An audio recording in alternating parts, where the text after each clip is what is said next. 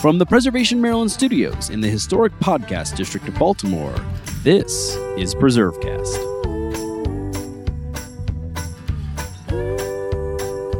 Nestled among the verdant fields and winding streams of the Genesee River Valley in upstate New York is one of America's largest living history museums. Founded in 1966, the Genesee Country Village and Museum features 68 historic structures from the 19th century, moved from locations throughout Western New York, a gallery of sporting art, and a nature center that all attracts more than 90,000 visitors each year. On this week's PreserveCast, we're headed back to the 19th century to talk to Genesee Country Village and Museum CEO Becky Wehle and curator of collections Peter Wisbey about the future of open air museums and the historic trades. Hey, it's Nick here, and I want to thank those listeners who have answered my request these past few episodes by making a quick donation at preservecast.org. This podcast is produced by Preservation Maryland, a nonprofit, and we depend on your support. So please consider making a quick contribution today. And if you like us, give us a five star rating on your podcast app. That really helps and keeps us preserving. Becky Wehle is president and CEO of Genesee Country Village and Museum, the largest living history museum in New York State, located 25 miles southwest of Rochester, where she manages 45 year round staff and over 150 seasonal staff and a budget of over $3.5 million. Prior to joining the museum in 2016, Becky worked in the University of Rochester's Advancement Office for over 15 years, most recently as the Executive Director of Donor Relations and Stewardship. She also serves on the board of trustees of Allendale Columbia School and was a board member at the museum for 18 years before joining the staff. Peter Wisbey is curator of collections at Genesee Country Village and Museum. He earned a master's in history museum studies from SUNY Oneonta Cooperstown graduate program and a master's in early American culture from the University of Delaware Winterthur program. He has held curatorial positions at the Monmouth County Historical Association, the Worcester Historical Museum, and was the first executive director of the Seward House Museum in Auburn, New York. He's been an adjunct instructor at RIT's Museum Studies program since 2010. This is Nick Redding, and you're listening to PreserveCast. And today we're very excited to be joined by two of the members of the leadership team from Genesee Country Village, Becky Wehle, the president and CEO of Genesee Country Village and Museum, and Peter Wisbey, the curator of collections at the Village and Museum. And we're going to get to know a little bit more about um, this very large and very important living history museum. Um, but before we do that, and before we get into the, the history of the museum and, and the work that both of you do there, I'm uh, curious. Maybe we'll start with Becky on this. Um, I'd like to get to know both of you. What was your path to this work, and and what got you so interested in preservation in museums? Um, well, my path is um, the family that I was born into. So my grandfather Jack actually founded the museum in 1966, and so that predates me in the family. And uh, I grew up going to the museum and and have just you know many many memories of events and activities there throughout the years. And my first job out of college was actually at the George Eastman Museum. So I had a um, bent towards museums from that point. I, from there, went on to work at the University of Rochester in their advancement office for about 20 years, while also simultaneously serving on the the museum board. And then when our um, past president decided he was going to retire, I said that I would step in and um, take on an interim role, and then we'd see how it goes. And uh, now, uh, four years and 16 days later, I am still here. Right. So you were, um, like you said, you were kind of born into this, and I think that's an interesting part of the story. We'll we'll talk a little bit more about that because obviously the, the founding is not only an interesting story, but it's it's sort of like family history for you, which is really really unique and interesting. Um, Peter, um, how does one become a curator, and uh, what what led you to that unique line of work? Well, my um, I grew up in a history family. My father was a, a history professor. We always visited museums on vacations, and um, in college as a history major, I, I didn't want to go into that kind of other family avenue of teaching, but I loved history. And so a family friend suggested looking at museum work.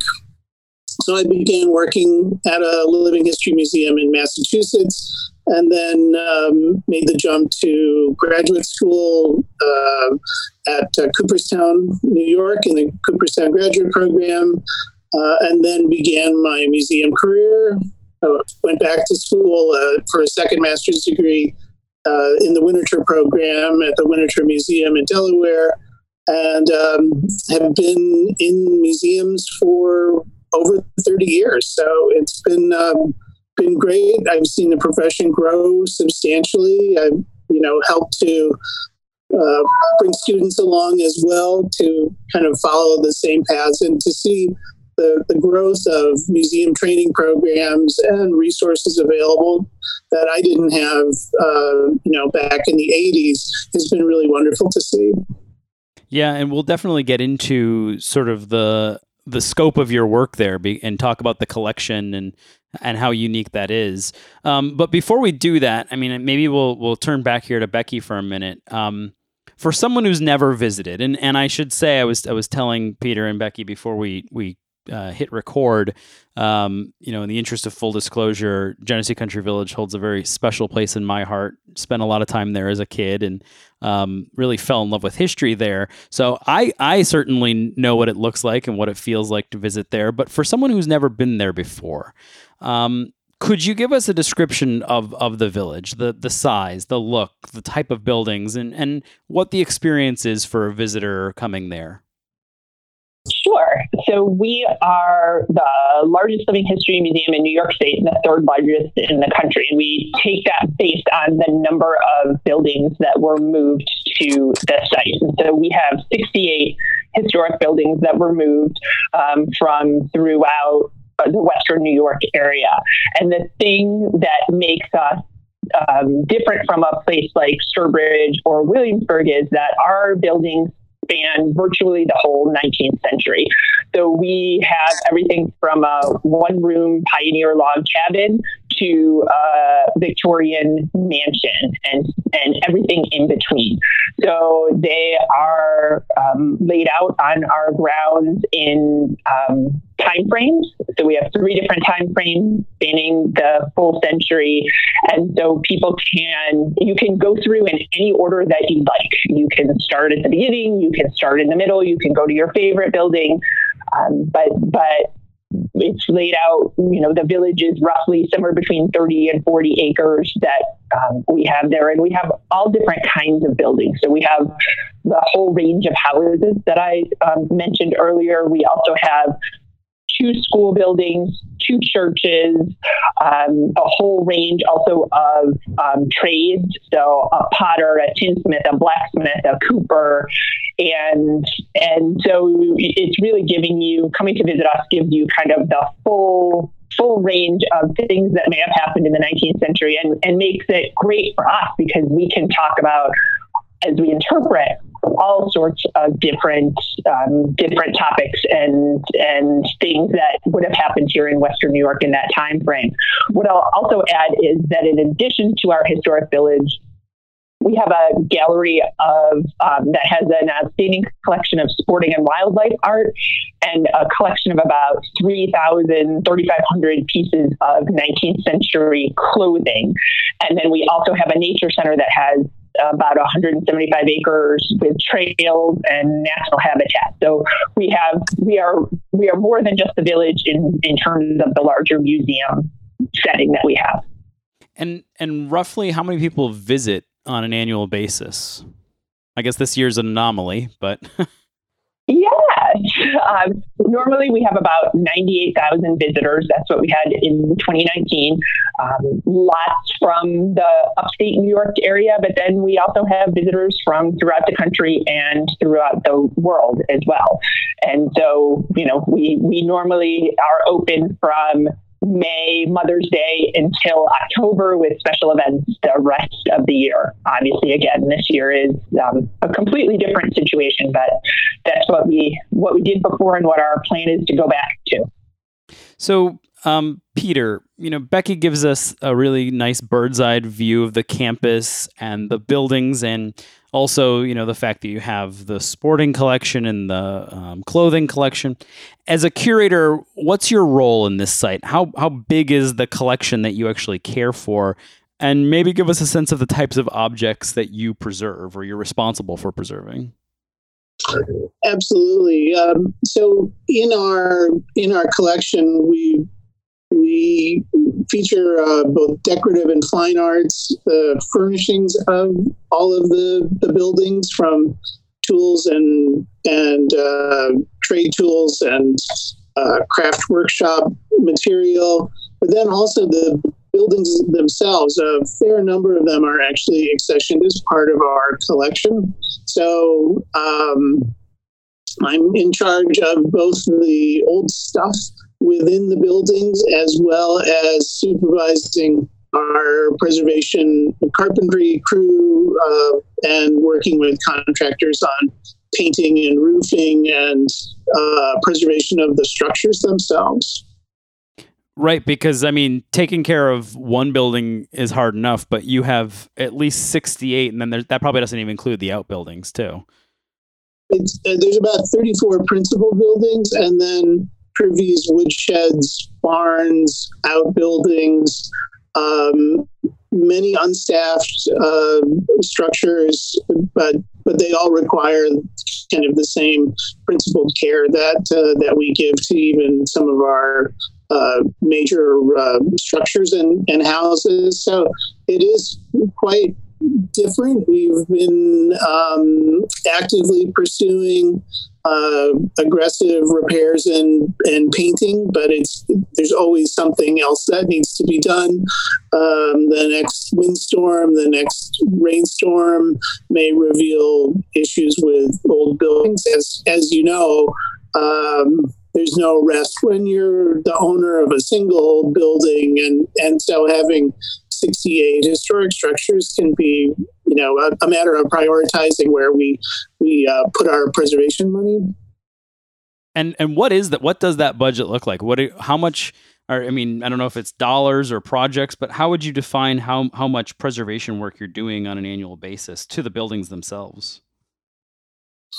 Um, it does vary um, depending on the on the project, um, but we're in you know between two hundred to four hundred thousand dollars a year for various projects. Uh, some we supplement with uh, grants. Some we um, uh, can do the work ourselves. Some we buy uh, supplies in bulk. Uh, you know wherever we can find some dollar savings, we'll uh, we'll try and implement that. We do, um, for instance, uh, use cedar shingles. We found that we can actually purchase them directly from the mill in British Columbia, um, ship them across the country with all of the uh, trade and tariff and transportation costs, and still save about uh, 40% of buying them domestically. So, and then when we can install them ourselves, we'll do that as well. But we we're always juggling projects and um, and visitor needs, safety issues, as well as uh, building concerns. Yeah, it's a it's a it's a huge endeavor, obviously, to to be that large and have that many buildings.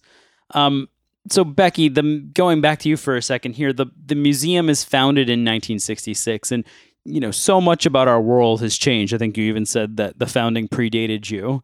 Um, but how mm-hmm. how has the museum evolved? Um, and and maybe sort of as a as a side to that, what kind of plans do you have moving forward? I mean, obviously, you kind of mentioned like you know we hope to get back to ninety eight thousand when uh, the worldwide global pandemic is over, which is understandable. But where have you been? How have you changed? And and maybe where are you headed? I mean, that's that's an easy question, right?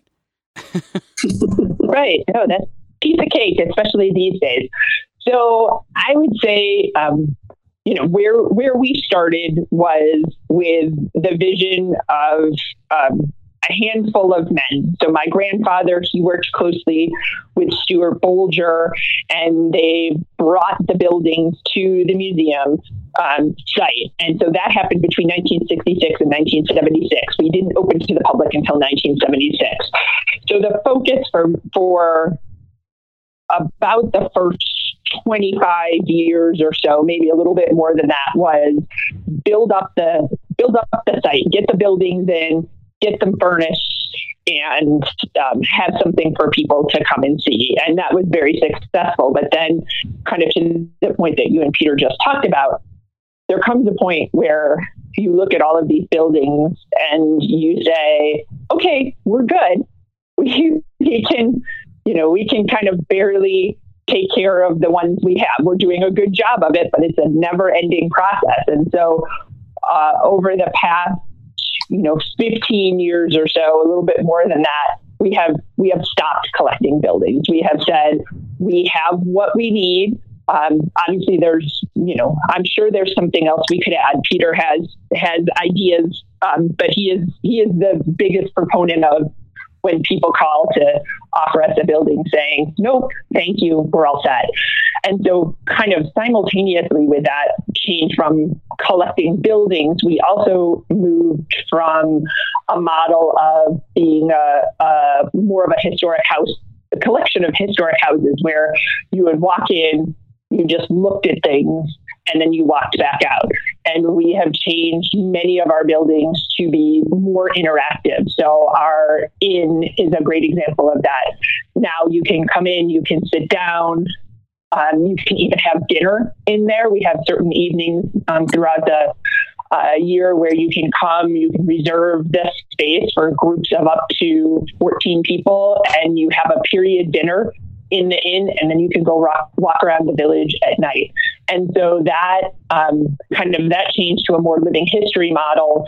But also part of my focus has been on increasing our programming and and diversifying our programming. It's like now we have this infrastructure of all these buildings, and Western New York has you know so many stories that you can tell so what we're what we're doing and we were doing a good job of it before but we're trying to do more now is say let us use these as as vessels to tell these stories that um, you really aren't going to hear anywhere else in the same way that we can do them and so that's kind of the um, you know the vision for what we've been doing and what we're going to keep doing um, you know in terms of bold plans um, quite frankly, I think everybody's bold plans have been put on hold for the moment. That's not to say that we don't have one, you know, we don't have ideas of, again, expanding our programming and um, trying to involve more, uh, a more diverse audience in the stories that we're telling and, and the ways that we're telling them. But, you know, for the moment, we're, we're just trying to, uh, you know, to get some folks to come out and visit us over the next couple months while we're open and make it through 2020. Yeah, and I think I think right now a bold plan is staying alive, right? I mean, that's uh, unfortunately that's kind of where we're at for for a lot of historic places, and you know, if the Williamsburgs of the world are are suffering, um, which are so well resourced, um, you know, it, it's a challenge for for everyone out there. Um, so Peter, I mean, we kind of talked about this a little bit here, but you know, a big part of maintaining the the buildings and the campus is actually caring for them themselves. I'm curious. Uh, specifically to that, you, you mentioned that you have a carpentry crew, but is it difficult finding qualified tradespeople? It's something that we hear a lot about. Are you guys thinking about that? Could the the site be a, a, campus of sort of learning when it comes to that? What how how is it working when it comes to the tradespeople who are actually working and repairing historic structures? What what are the challenges there? It, it is a challenge, and it's something that we as a community, a museum community, and a preservation community in uh, Western New York have been talking about, in addition to um, uh, working with the uh, Landmark Society, uh, which is the Rochester Area Preservation Organization. Um, you know, there is one strong uh, window uh, restoration person in the Rochester area. There are two or three um, roofers able to, to do a preservation quality uh, cedar shingle roof. There are a few masons, and, and generally they are on. We have a good plasterer um, but they're all on the older side. And so we've been trying to encourage uh, preservation training. We've had some discussions with some of the local academic institutions and, uh, and to utilize the resources of the museum um, to uh, as a classroom to help to train you know up and coming craftspeople. Sometimes it starts as a um, as a uh, as a hobby and can grow into a business. Sometimes it just needs to be kind of described to a younger person who might be interested that there is actually work available and jobs available in the preservation field rather than going to strictly um, you know quick construction jobs or things that that for those who are particularly interested the jobs are available and the work is available. There's so much 19th century 18th late 18th early 19th century uh, housing stock in western new york state that um, homeowners would like to see prepared the work is available and it just we need to get that message out to people yeah, and and I'm curious. I mean, who was it? You know, I guess kind of a, maybe a Becky question, but the people who put the buildings together, did they just have the skill sets? Did they hire folks? Who actually, when you were building the campus, did that work? And I mean, I guess that's sort of that has changed a lot since then. But but who did that work originally? They had a number of good craftspeople who came. Um, a lot of it you know was on the job training and then really great supervision from uh, with a team of historic preservation architects, with uh, some of the museum um, administration and staff were historic preservationists, and uh, and then a real attention to detail. So I think one of the the nice things about the look of the village um, was sort of shaped by both uh, Jack Wehle's vision and then our first director uh, was a man named Stuart Bolger, who came from Historic Bethlehem and had a background in preservation. He had a great eye and loved variation in the landscape. So we have um, from illustrations and from uh, book learning, we have the whole variety of outbuildings, sidewalk textures, uh, uh, fences, split rails, board fences.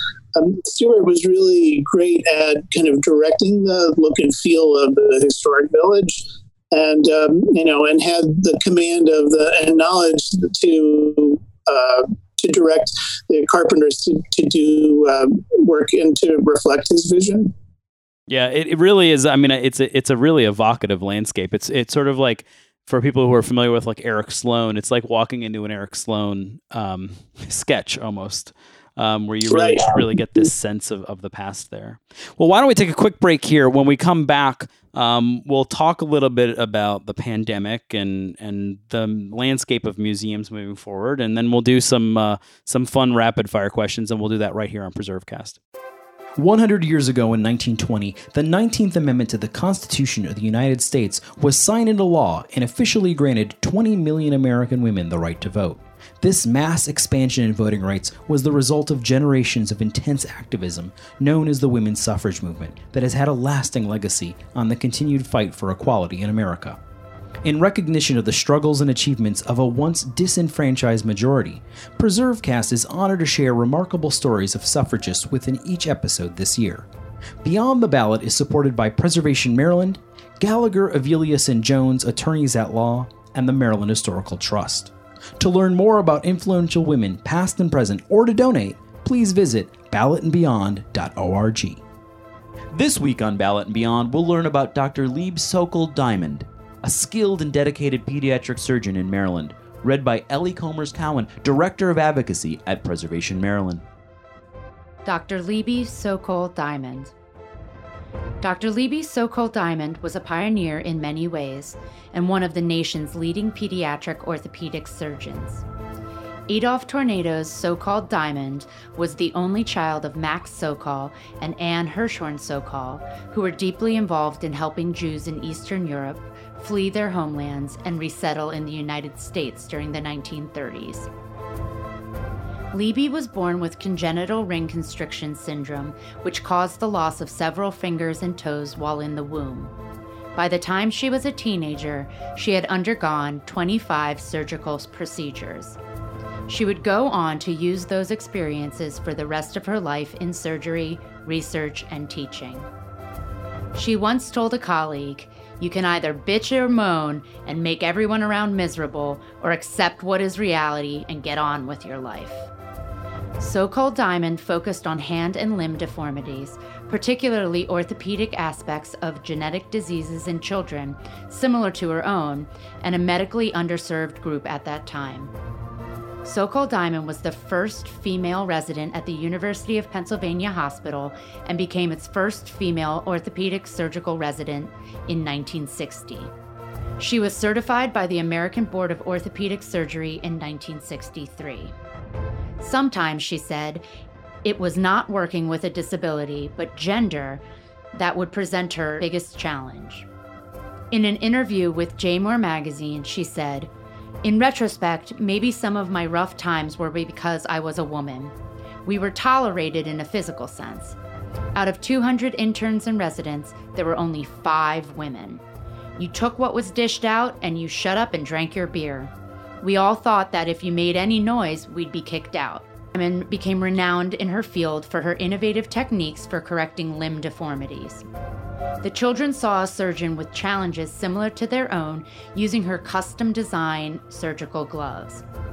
She drew on her personal experiences to tend to them and their families in a special and distinctive way. By sharing, Dr. Sokol Diamond said, she could take some of their loneliness, some of their fear for the future. One of her students, Jerome Reichmister, who went on to become the chief of orthopedic surgery at Sinai Hospital, said, She had the ability to relate to the kids and their families and give them the best possible expectations. It takes a special person who can speak with authority because she had lived through it. Dr. Sokol Diamond was a professor at the University of Maryland for over 30 years and consulted at many local hospitals. Dr. Libby Sokol Diamond died in 2017, and her impact on medicine in Maryland was widespread.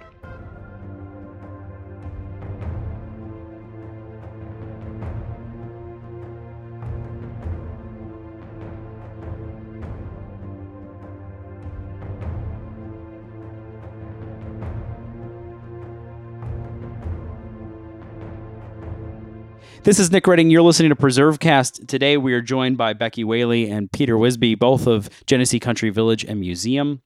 We've been talking about the founding of this third largest living history open air museum in the United States and their 68 buildings and their massive collection um, and all the work that it takes to keep this place up. Um, and and Becky, we touched on this a little bit um, just in on how devastating COVID 19 has had an impact on pretty much every museum. I mean, I, I you know I think I sort of initially in my head thought of this as many museums, but I can't think of a museum or a historic site that hasn't been impacted by this. What are you mm-hmm. hoping to look like in a year from now? Um, and have there been any is there been anything positive that, that's come about all of this? I mean, there's a, a, tremendous amount of negative, but are you learning anything about yourselves? Are you finding different ways of reaching people, or are there are there some bright spots to come out of this sort of real pain? You're right. It is hard to look for a bright spot, but but I think we have found some. So we we have transitioned a lot of our content to um, to be online. So we have um, tours of buildings that are online now. We are moving towards offering online field trip experiences because we believe that um, schools, if if they do go back in any kind of meaningful way, will not have a lot of time in the fall for field trips. And so, you know, can we Zoom with a class and and offer content that way? Um, we've also had, um, you know, a chance, a real chance for staff to be creative. So um, that's that's one of it. Sort of how is content delivered, but also, um, you know, we have a full food service operation, and we also have um, two 19th century beers that are brewed for us by a a brewery in Buffalo. And so we uh, switched probably started in early April, maybe. We did we did curbside pickups on Friday, so you could order dinner from us, and you could get some beer, and we also offered baked goods that come out of our 19th century kitchen. We had a big maple sugar program that had to be canceled, and so we had a lot of syrup that we could sell, and so we um, we were able to do that and to to um, make a, a, decent revenue by um, turning ourselves into a into a restaurant, which we were anyway, but kind of taking advantage of that. So there's been a level of creativity that I think has been um, you know evident in our staff and and very much appreciated, but you know it's still not good. We will. Um, you know, in the time between we closed March 17th and when we reopened July 3rd, we lost hundreds of thousands of dollars in revenue and and that will continue through the rest of the year. We've been lucky. We were the beneficiary of a ppp loan. Um, we have some donors who have stepped up and been tremendous. Um, if we continue on a good path and we are able to stay open you know the rest of the year should be okay. We should stabilize but I think, you know, one of the things we've learned with the pandemic is you never know what's coming next. And so it's sort of a fingers crossed at this point. But the other thing that I say about it is, um, where, as you said, I don't think there's a museum in the country that hasn't been affected by this. And so there's, I take some comfort in the fact that we're all in this together. And so if when we get to December 31st and we've run a deficit, no one can look at us and say, wait, why did that happen? You know, everybody's going to understand why it happened and hopefully, um, you know, step up to help us or, or just realize that it's not because the museum did anything. It, it was the effects of this global pandemic. Yeah, it's it's it's just totally you know obviously something none, none of us have ever dealt with. Although you know i have i'm curious if you know some sites particularly have pivoted and, and talked a lot about the history of of of health and and how our forebears got through this. And I, i'm curious if that now is something that you're thinking about or if you've kind of gone down that road at all because it is without precedent at least in our lives but certainly our forebears and our ancestors dealt with a lot of disease and suffering and um, you know certainly in in the western new york era you know the area there were you know different pandemics and things that that ran through and were pretty rampant We've, we've always loved talking about medicine. Um, it's been kind of one of our interpretive themes going forward, and, and we really began to uh, speak more about it, especially in the kind of dark period of March and April here in New York State. Um, but settlers coming into the Genesee country in the 19th century faced something called Genesee fever, which was a form of mosquito borne malaria and then there were crop uh, cropping um, of uh, cholera epidemics that caused people to uh, have to hunker down, and and so we did see some parallels to the historic record in what um, both our staff and our visitors were experiencing. I think in some ways, though, we've, we've also been a little luckier than some in that the size of our campus has allowed us um, to be open for walkers early on in um, May and June. We were able to not open the buildings, but allow people to get out and stretch their legs and to walk around um, the campus and to kind of explore on their own. They and they they found that really refreshing to at least be able to see something uh, and to experience the, the buildings at a time when it was very quiet. Um, and then we've kind of gradually been able to reopen. I know there are many museums that are just, you know, open for their first visitors in the last two weeks. And we've been able to at least kind of test our capacity and to grow a little bit uh, over the course of almost four to six weeks um, by kind of gradually offering new services from simply walking a closed campus to beginning to offer food service to now having um, you know ha- about half to uh, two thirds of the buildings open for viewing. Fantastic. I mean, obviously, there's there's a lot of value in place, and I think that that is is becoming very apparent to a lot of people, and that you know they miss places like yours, or uh, they enjoy getting out and stretching their legs in them, and and hopefully that's something that people will remember and, and, and take with them moving forward. So um, let's do a little bit of uh, some rapid fire questions, and maybe when I ask these, just so that we can keep you guys from jumping on top of each other, we'll do we'll go Becky Peter um, on the answers here. So um, favorite building on the site. And it's like picking a ch- favorite child, but um, curious if you have one. It is. I I do say it is like picking a child, but um, I I usually say that my favorite building is the Livingston Backus House because it's the big white building, uh, big white house on our main village square. And it has a very interesting history of how it got to the museum. It's the only house that came from um, the city of Rochester. But then um, about now, I guess it's been 24 years ago, it had a, a devastating fire.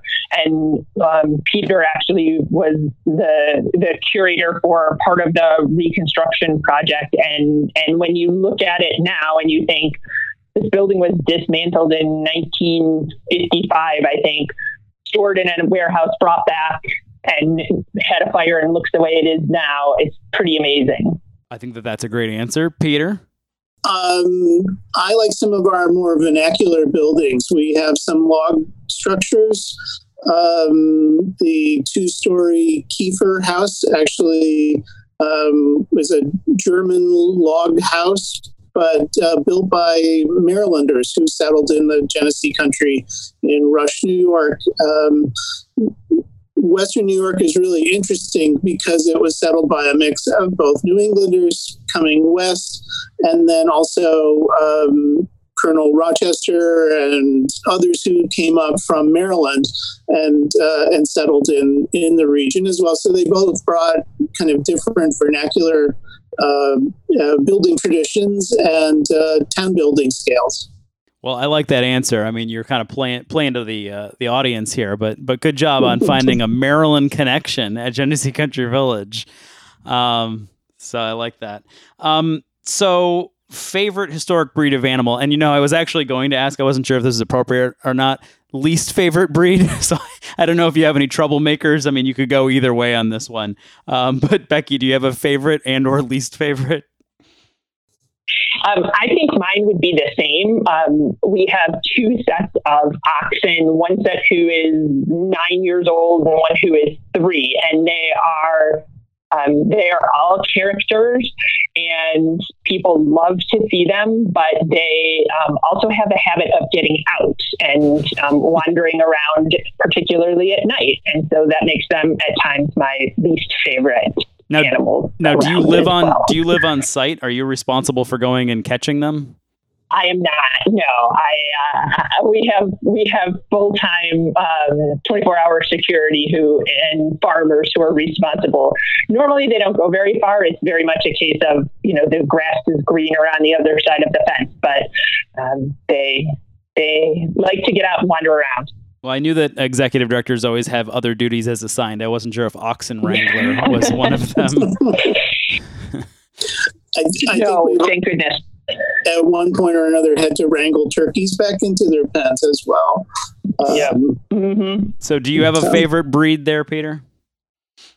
Well, I think one of the one of the special things for us is we have a flock of Hog Island sheep, which are a, a uh, endangered sheep breed that was um, uh, it was sort of descended from feral sheep and um, were, were kept on an island um, off the Virginia coastline until they were rehoused, and so they they still are very um, uh, weather hardy. They keep their tails. They still have horns, um, and they create a look that is unusual on the landscape. So you'll find hog island sheep in historic sites like um, Mount Vernon and Williamsburg and elsewhere. And so our sheep breed uh, really does attract a lot of attention. Um, and we help to, in our uh, propagation, we help to also send the, the sheep further out into other living history sites. Very cool. Well, we'll have to keep an eye out for those next time I visit. Um, favorite time to visit and or be in the village? Do you have a favorite time of the year? Um, I like being there in the evening um, when people are there or not there, but it's it's a different time. You know, most most people come to visit between ten and four, and they see um, sort of a certain a certain view. But when you come at night and especially in a great summer night when the the sun is still out or it's starting to go down, it's just beautiful and the light is different and you get an appreciation for um, a different appreciation for the buildings and what it must have been like to live in them and that kind of thing. And for me, I think it, you know, it, it's lovely in the springtime. We have wonderful magnolias and um, uh, dogwood and blooming trees.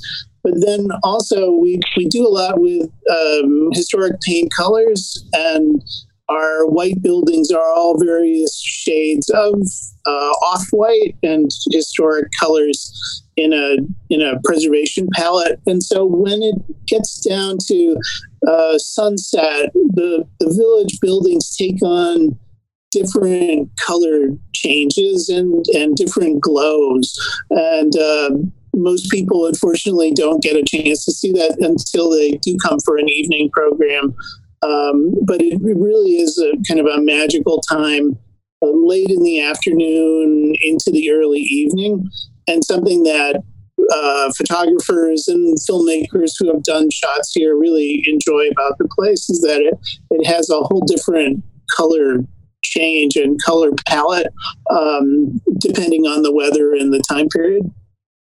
Yeah, it's a it's a, obviously a, a, beautiful place to visit, and, and you're selling us on coming to one of your uh, evening events, uh, which uh, which I would encourage people to do. So, um, and you, I think might have been Becky who mentioned this that obviously you're not you're not looking for and not really interested in new buildings, but is there a type of building or experience you wish the village had but doesn't yet, or or maybe even could be in the future? I think I would say, and this is something that we've we've talked about, is kind of an area for kids to um, get their hands dirty a little bit more. We know that's something that families are looking for more hands-on experience. So, um, trying to and, and to some extent, we work it into the buildings themselves. But a lot of a lot of museums have kids um, experience areas that that are available. And so that's something that we might get to thinking about. You know, can they build their own building out of blocks or um, have a more hands-on experience with animals? But we'll we'll put it on our wish list and see what happens. and, and certainly because of our uh, geographic proximity, we sit up on Flint Hill. We don't have a water source, and so we show crafts and trades in their kind of proto industrial style, but we don't have mills, we don't have water power or steam power. Uh, we're just um, last year began to uh, open a telegraph office, which allows us to talk about 19th century technology and electricity and uh, Western Union's founding by uh, Hiram Sibley of Rochester but but we don't talk a lot about technology uh, over the course of the 19th century as much as we do about kind of domestic life and um, uh, craft craft technology. Yeah, it's interesting and, and and interesting point about the water source. I had never really never really occurred to me, but you're right. Um, you do sit on top of a hill there. Um, so this has all been really interesting, and, and obviously for me, I just love to hear the the backstory of the place and all the work that goes into keeping it um, such a unique and beautiful historic site. And appreciate having you both here with us today. Um, for those who want to learn more, maybe I'll, I'll throw this to Becky. Um, where where can they learn that? Um, and and perhaps what could they do right now no matter where they are, if they're listening and they are impressed by the good work that you're doing and want to help, how can they support you guys right now? Oh, those are excellent questions. Thank you. So, um, a great way to stay in touch with us is through our social media channels. We um, have a very active Facebook page. We are um, getting more active on Instagram. And so that's the way to know. Um, we post all kinds of things about events and preservation projects and other activities that are going on. Um, we also have an electronic newsletter that you can sign up for on our website, um, gcv.org, like Genesee Country Village. And there's a lot of information on the website as well, as well as um, a location you can make a donation or you could purchase a membership as well if you um, live near us and would come visit. And I also seem to remember that there's like a pie plate deal going on right now. Is that right too? Have you sold out of those yet? There is. So, uh, nope, we're not quite, but they've been selling um, very rapidly. So, one of our potters in quarantine um, created a series of numbered pie plates that um, are also inscribed on the back with a year and a, and a little um, thank you statement. So, you can um, buy, they're $40 each. They're available also on our website, and you can buy one of those and help support us too. So there's a lot of cool ways, and, and some of which end up with a pie. So I mean, if you don't support Genesee Country Village yep. right now, it's your own fault. Um, so definitely go out and do that. And, and museums like this um, need all of our support, and hopefully those listening will go out and do that um, and help you guys out a little bit. Um, before we go, um, since uh, Becky let off on the last one there, we'll go Peter and then Becky outside of Genesee Country Village, I'll give you that caveat so you don't feel like you're, um, you know, a, a, traitor to the cause. What is your favorite historic site or place? Uh, that's a that is a very tough question. Um, there are so many different elements, and, and I've been kind of pondering that a little bit. Um, but I think one I like places that you can kind of feel the history around it. And uh, one of my kind of go to places when I'm in Philadelphia, which itself has tons of wonderful spaces, I love walking through Elfreth's Alley. Um, still occupied by people who, you know, live in that space, but it's really a wonderful sense of 18th century Philadelphia and 18th century living. So, you know, I hope they don't mind visitors like me just sort of wandering up and down their their street. I think they're pretty used to it. Um, but you know, the the mind and the imagination can run wild and think about all the people who have trod those spaces and to see the see those house um, house fronts and and to it still gives you a kind of a, a throwback feeling uh, of time travel. I think it's a, a fantastic example, Elfreth's Alley. Um, Becky, outside of the village. Um, probably my favorite um, place, my favorite living history museum is Shelburne Museum outside of Burlington. I went to college just south of there and um, just spent some time there when I was in college. But they just um, they have a very interesting and eclectic collection, and it's just a beautiful location. And it always makes me feel a little better being there because we uh, we sometimes struggle with how does the art gallery tie in with the village. And so when I see you know everything that they have there, I think maybe we don't need to figure out how to make that happen. You just have to make it a fun, interesting place for people to visit, and it's okay. Yeah, I think that that's a, a, a, great analogy there. And I would concur that uh, don't overthink it because Genesee Country Village is a fantastic place to be and, and a fun place to visit. Um, so this has been so much fun. And uh, I wish you guys all the best. I hope people go to gcv.org and uh, make a quick donation, uh, buy a pie plate, become a member, um, and go and visit uh, when the time feels right and people are back out on the road. Um, thank you guys both for joining us today. It's been so much fun. Thank you. Thank you.